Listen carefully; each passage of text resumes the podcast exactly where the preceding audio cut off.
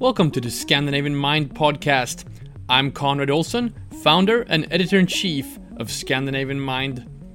My guests today are Mikael Elmgreen and Ingar Dragset of the Danish Norwegian artist duo Elmgreen and Dragset.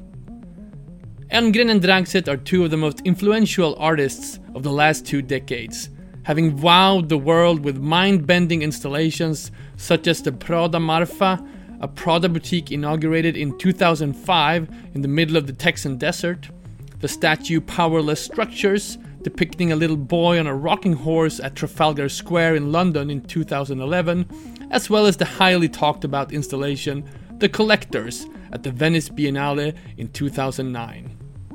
I met them in Stockholm a couple of weeks ago when they were here to inaugurate their new sculpture Life Rings, located at Djurgården and commissioned by the Princess Estelle Foundation. In this conversation, Michael and Ingar talks about the importance of taking in the surrounding when raising a sculpture, using their Scandinavian heritage in a global message, and whether or not NFTs are going to last in the long term. The Scandinavian Mind podcast is a bi weekly show about the intersection of lifestyle and technology. I'd like to thank the Helio co working space for hosting us during this conversation. Don't forget to sign up to our newsletter to stay updated on the latest news and learn about upcoming talks and events. Visit scandinavianmind.com slash newsletter. Here now, my conversation with Mikael Elmgreen and Ingar Dragset. Enjoy.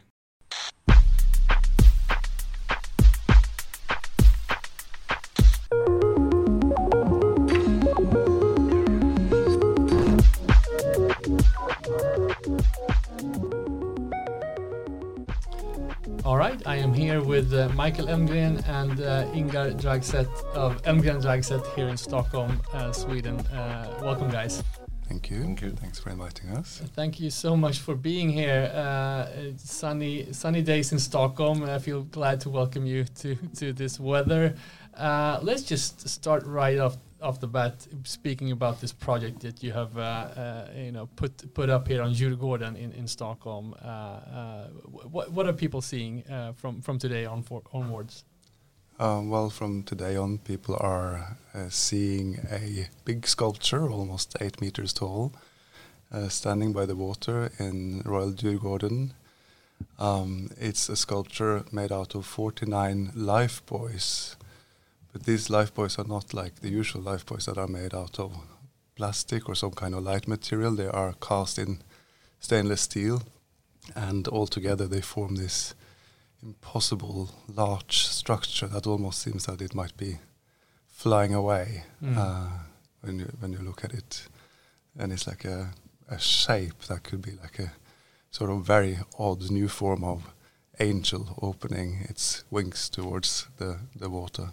It And looks Stockholm. it looks very lightweight. It's almost like something just it's it's it's thrown there somehow, uh, caught in the wind somehow. But Mhm. I, I understand it's it's very heavy, right? It actually weighs 10 tons, so uh, it's uh, not going to blow away.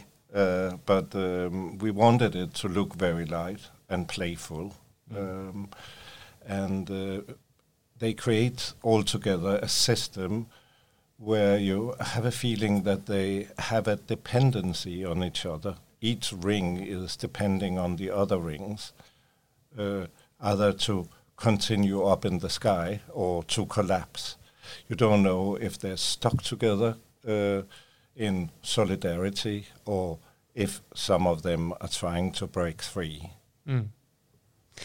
Uh, there's a certain element of, of surprise or, or awe or, or discovery in, in the work that you do. Uh, um, going back, I'm thinking about this the swimming pool you guys erected in, in New York, and this is when you see it, it's like, whoa, what is that? Uh, how much do you think about that during the process? That that moment when when someone sees it for the first time.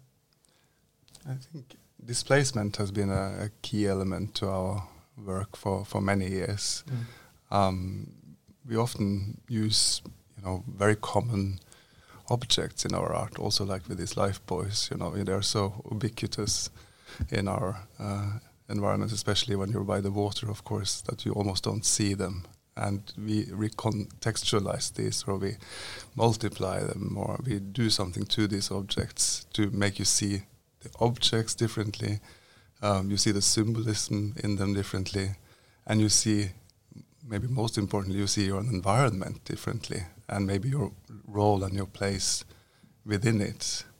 And that's of course also what happens when you when you take something like a swimming pool, uh, like more like a garden pool that you find in a uh, in a suburb maybe, uh, and you put it smack in the center of New York, where you mostly have uh, you know a big business or the media companies or, or, or tourists that are there to see the sights of New York, and then suddenly there's this odd pool standing on its side, um, and, and and can't be used uh, because it's of course not with water. Mm. It would it would pour out of it. You, I'm, I'm, I'm, you know, I've, I've, seen your your studio in Berlin and how you. Where is, is there a moment in the creation of it where you have um, kind of aha moment? This is this is what it should be, and uh, that you want that moment to be, uh, you know, that you, you want that moment to happen in the viewer as well. Can you think about it that that way? We are sort of a two-headed monster, mm. um, and our creation process is based on the ongoing dialogue that we have in between us. So often you start with um, an idea. One of us come to the other and say, "Should we do that?" And then it's usually a disappointment because the other one is saying no. and then you come back to your partner and say, but what about that? And the other one say, hmm. And in the end, we end up with something that is very different from the original idea. And um, when we have worked on the idea and the concepts for a while, um, the aesthetics uh, start to take form. And they start to take form also in relation to location, especially when we do outdoor sculptures. Location is a key element. Uh, it needs to blend into the environment in a natural way, not alienating uh, the surroundings completely in a visual way. It's also very important to take in mind the viewer when you do something outside, because it's very different from doing an exhibition in a museum where people who come to the museum they have sort of asked for trouble. They have even maybe paid an entrance fee to come into the museum and experience something that is challenging in a, a special way for them. But when you do an outdoor sculpture, you have to have in mind that people come with all kind of different backgrounds. All kind of things could have happened in their life minutes before they encounter your sculpture, and they didn't ask for having an art experience. So you need to be maybe not accessible, but readable in in mm. in a different way. You need to be a bit more welcoming.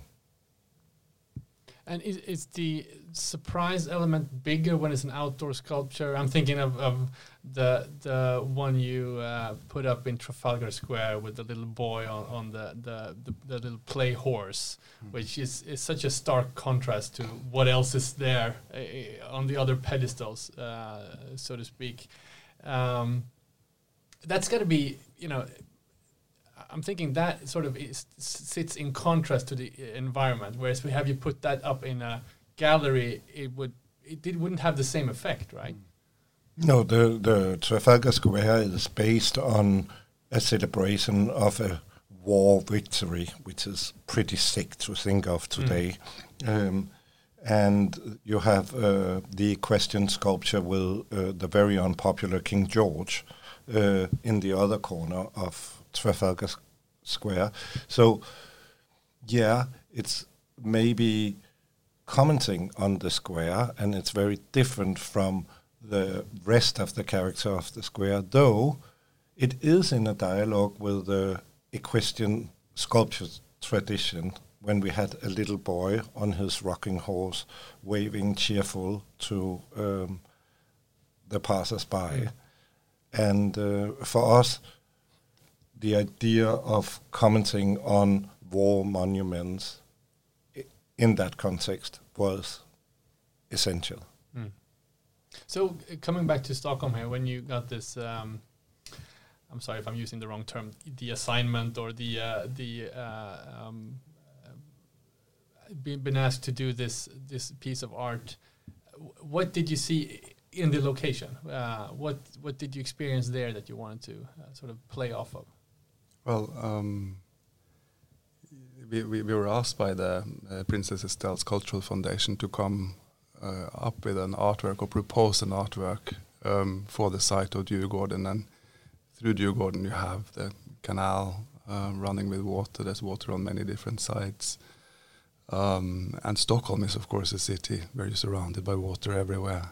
Um, so for us, that was an, an, an inspiration in itself, and it gave us the chance to develop this sculpture, life rings, especially for um, uh, for Djurgården.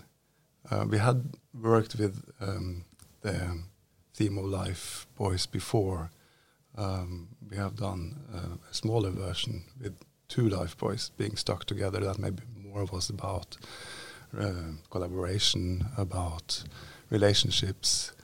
Um, you know, you have these life buoys being intertwined, and uh, you know, you, you, you try to support each other uh, in, in, in in a relationship. But but but you could also, you know, uh, possibly drown if you were to, to use this this this structure. Uh, there is a beauty in a relationship or a lifelong collaboration. Uh, it's it's an impossible structure, of course. You know, two people together, it can never be absolutely perfect, but there's a certain beauty in imperfection. Mm. And when we got the invitation from from, from the cultural foundation here, we thought it's a perfect site to do a larger version. Uh, that's maybe more about society and the challenges we have uh, anywhere where there's many different people living together, um, where everyone has to, you know, support each other as best they can. Um, in Sweden, Norway, Denmark, Ge- uh, Germany, countries we know very well, um, there are quite well-functioning um, uh, social welfare systems and so on. They're quite well-functioning uh, states, but of course, there are problems anywhere. Yeah. Um, it's like a kind of impossible dream, a utopia sometimes to to create these societies that are absolutely perfect, but we have to sort of keep the dream going somehow, Mm. and that's maybe a little bit what this sculpture represents as well. It's it's sort of in uh, uh, what can I say like a, it's like an ode to this utopia. Mm. I was going to ask about that because you know, obviously, I think this might be the, the most Scandinavian podcast I've ever done. So there's a Danish, a Norwegian, and a Swede in a conversation. But uh, obviously, uh, you know, you're from from Norway and Denmark. You've been working in, in Germany for the past 25 years or so. Um, is there, you know, because sometimes when, when people leave, you know, Sweden or Scandinavia, the, the their their their sort of roots become more clear or they become sort of faded out. There's just sort of that's my experience. There's two two sort of r- roads to take. Uh, Is there anything in terms of uh, Nordic values or, or Nordic perspective that you feel like you've brought with you throughout your your um, work as artists? Oh, absolutely. I mean, um, when you uh, come back after um, decades abroad, you can be slightly shocked about the development in the Nordic societies because you had very well functioning welfare states before. You had a notion of the weakest part of the society should be, of course, taken care of. That's not that obvious anymore. But at the same time, the welfare state models were also slightly pro- problematic because it's based on a lot of uh, control mechanisms. Actually, it's also based on a lot of limited freedom. And it's also maybe the reason for being so hostile for people coming from outside that they will be a threat to your welfare uh, system. So you have both like this amazing uh, political system built up in the Nordic countries that has mm, gone down the drain a bit. And also, you never really had the big debate about the backsides of this system. Mm. Uh, how and is that manifested through your conversations or through your art? Would you say other examples? It has been, uh, you know, of course, at some points more than others. Mm. Um, a few years after we moved to Berlin, we uh, did a series of exhibitions called the Welfare Show. Um, and uh, that started in Bergen Kunsthalle and went on to uh, the BAWAG Foundation in Vienna. It went to the Serpentine in London and another institution in Canada. And um, the exhibition sort of um, morphed a little bit from place to place. I mean, site is, of course, very important to us, so things always have to be adapted a bit. Mm. Um, but there we really, you know, looked at um, different aspects of the welfare state and how it had been challenged by, um, you know, globalization uh, very much, digitalization, uh, automatization, and, and, and so on. And that resulted in a, in a series of sculptures that to some extent sort of looked at what we were about to to lose and and and really depicted situations also that you can that you started to see that had never existed before you know that hospitals were like too full that there were people actually you know having their hospital beds on the hallway of the hospital and and, and so on so that was actually one one installation we did where we recreated yeah, like a hospital room mm. within the uh, galleries uh, of these uh, art institutions. Um, but it's always like, for us, um, you know, not trying to comment on social problems that are, you know, not part of our own lives. Of course, there's, you know, there's so much going on in the world, and there's so much one could do interesting art about. But I think what has happened before is that we, as like people from the north or from Europe or from the US, maybe also have been talking about other people's problems, you know, without really giving the people that have the problems their voice to deal with, you know, mm. uh, uh, their problems and address what's actually going on to them. So we're trying not to sort of, you know, impose our view on on on the world if it's a world that we really don't know that much about. You mentioned collaboration before, and, and, and the way you talk about the sculpture, uh, the, the, sort of the dialogue in, in the collaboration and the, the the, the different strengths and weaknesses. Is is it a personal project, or are all your works personal projects? I'm thinking, of course, about. Uh, it's it's not hard to to start thinking about your collaboration and your you mentioned your, your conversations. That's where, where the art comes from, so to speak. How, how personal are your uh, your pieces? I mean, they're based on our personal life experiences, and they're uh, based on how we view the world. Um, of course, the life rings is also um, a symbol of using a familiar object that is normally almost embarrassing you don't want to see the life buoy um, in the context of uh, a beautiful shore. It has to be there because of safety regulations, but you don't want to highlight it. And at Djurgården, now you can see all the life buoys that are around and they almost look like an extension of uh, the sculpture. Mm. They become art objects, and suddenly you notice them where they were kind of trying to hide themselves before. Mm. For us, it's important to change structures in maybe a simple and playful way. So you look at the world in a different way, and you get sort of optimistic because uh, um, with some of our projects, I think we indicate that you can actually change structures. They are not that static. They're not so uh, impossible to interchange or uh, alternate in, in different ways. And if we can do it with our projects, you can also do it in other ways in society. Mm. So I would say mm, we are maybe not so critical. I think we are more trying to uh, ask silly questions and uh, give some hope.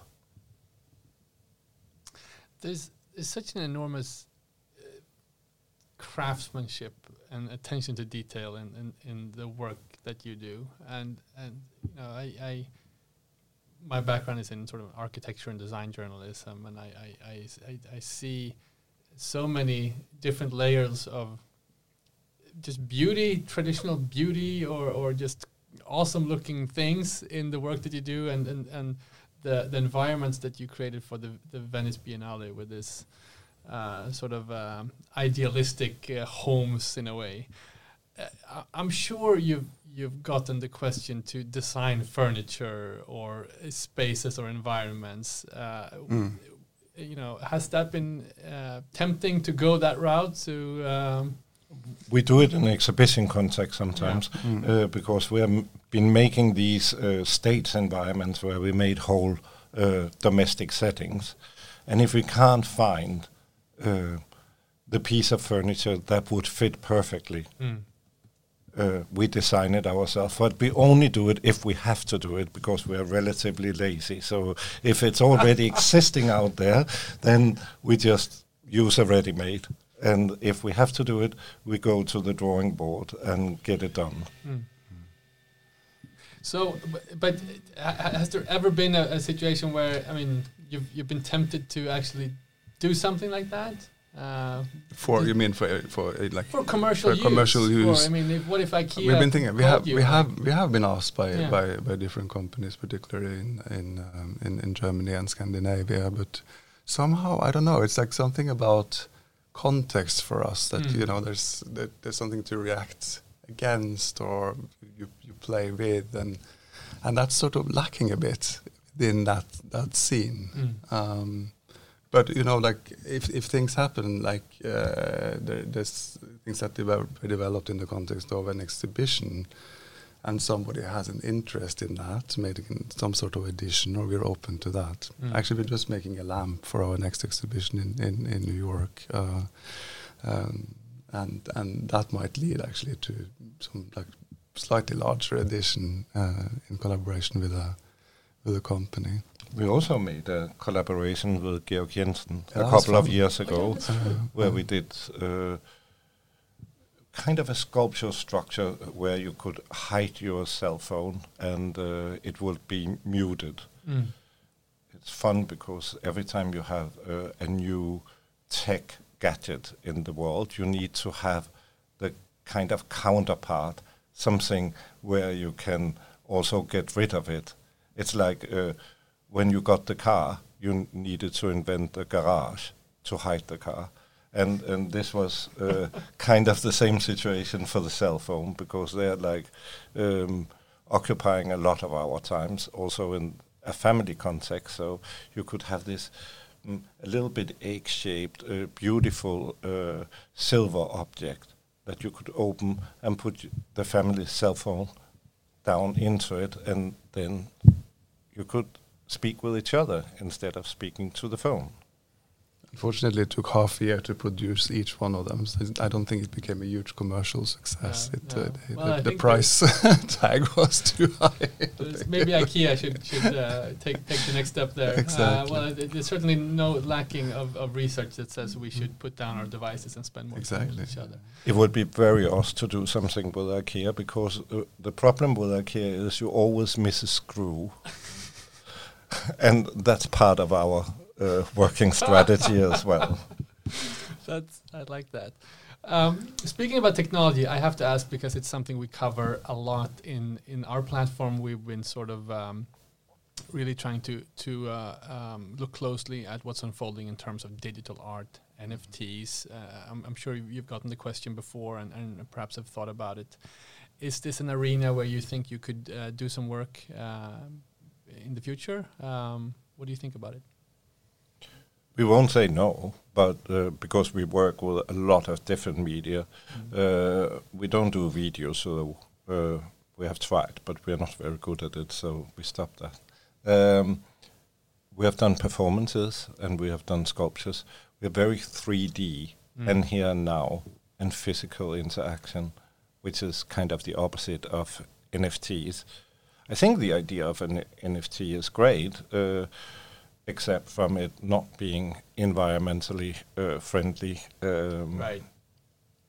In, in such a way, and then I think it needs to grow uh, and mature because the examples of NFTs that have come up right now are maybe not artistically the most interesting or conceptually the most challenging uh, projects, but it was partly the same with the beginning of video art. Mm. It was a lot of uh, experiments with the medium in the beginning, and then it got uh, uh, interesting content over time, mm. and, and new artists started to use the medium in a more relaxed way. So of course it will have a future. Now it's here.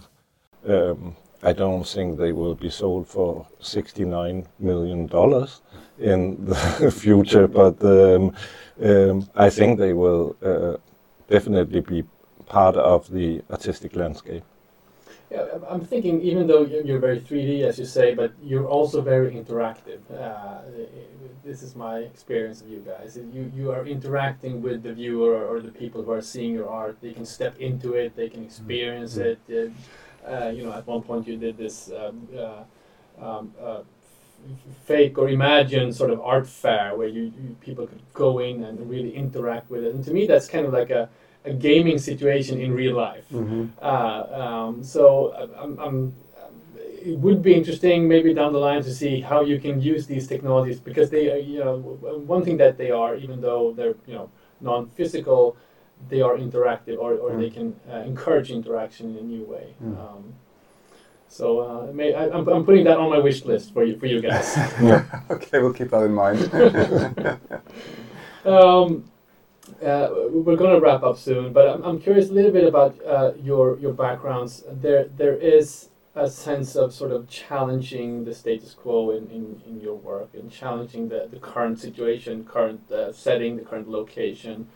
Um, you guys obviously coming from sort of the, the, queer scene, uh, going to Berlin, uh, setting up shop in, in, you know what was then at least not a mainstream area. Uh, how, I, I, think it's a two-part question. One, do you think that that still remains from from your background that that sense of sort of um, being uh, being in the outskirts of culture? And uh, the, the second part of the question is, uh, has that become mainstream in a way that your perspective is now, you know, in, in the in the upper echelons of the of the art world and in the in the fine room, so to speak? Um, one, one has to be careful, of course, with the way one perceives change because change in itself is not like a positive thing. Mm. And, you know, it is like a bit of a buzzword, of course, like we need to change or do it or, you know, all these slogans you find everywhere in relationship to, to, to advertisement and, and promotion of, of brands and, and so on. But that's not actual change. It doesn't change much the way, you know, we're thinking and perceiving things. And mm. when we talk about change, it's actually more talking about how you know really deal with it, how you how how you you, you constantly sharpen your mind maybe and, and, and study your environment and, and, and really think about your role in, in the world. Um, and uh, of course, what we would say is like, you know, thinking in terms of change when things are good is very important. You know, don't only think about change when when things are going badly. And I think that comes maybe from you know growing up as queer kids in the suburbs of Copenhagen or Trondheim, in my case, and you know we were sort of like told from every angle that this is the perfect place to grow grow up, and and you know there's like this. Um, um, nuclear family life and you have your school and you have the safety and and all that. And it is you know all good but we just didn't feel maybe particularly comfortable anyway. We felt like something's wrong. Our world on the view was not represented. And you didn't really have you know let's call it idols for the lack of a better word uh, right now but to, to sort of look up to role models would maybe be a better mm. word um, it comes down to what you say, not feeling too comfortable, even you maybe become an established artist. Uh, it's also about not believing in universal values because uh, you know from your high school days that you had to perceive Romeo and Juliet in a slightly different way than some of your classmates. Uh, you had to translate it into uh, a different language. Um, but I also think that with change, you also need to accept that you uh, can be part of changing things, but from a more mature point of view as you become middle-aged men. And I'm quite upset about how middle-aged men and women take youth culture as a hostage in, in recent times. It's almost like the kids are not allowed to change the world in their way, that we will do it for them. Uh, and I think we should also mm, be satisfied with having a different position as we age. Mm. It's, it's, wonderful. I, I, have to ask before we wrap up uh, the, some of the things you have uh, going for you guys. Uh, you're, you're, moving to uh, the Fondazione Prada. Mm -hmm. um, what can we expect from, from that exhibition?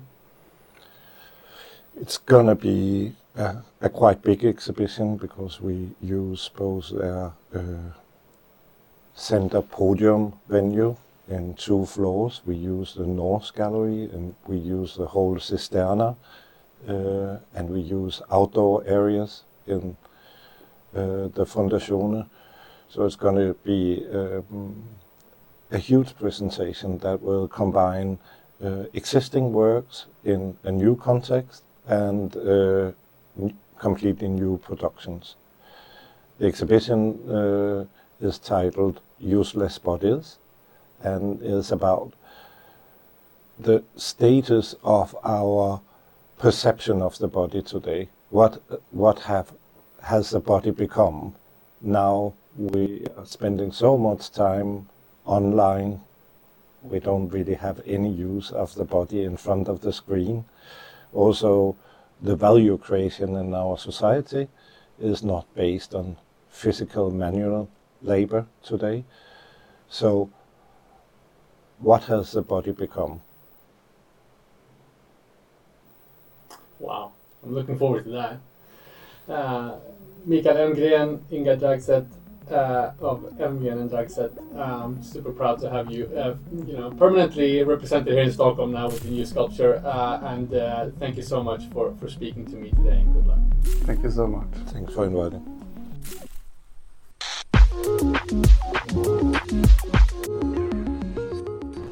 You've been listening to the Scandinavian Mind podcast with me, Conrad Olson. This show was edited by Erik Sedin. If you liked what you heard, follow us on your preferred podcast app like Spotify or Apple Podcasts. To get the latest news, insights, and invites to upcoming events, sign up to our newsletter. Just go to scandinavianmind.com to become part of our movement.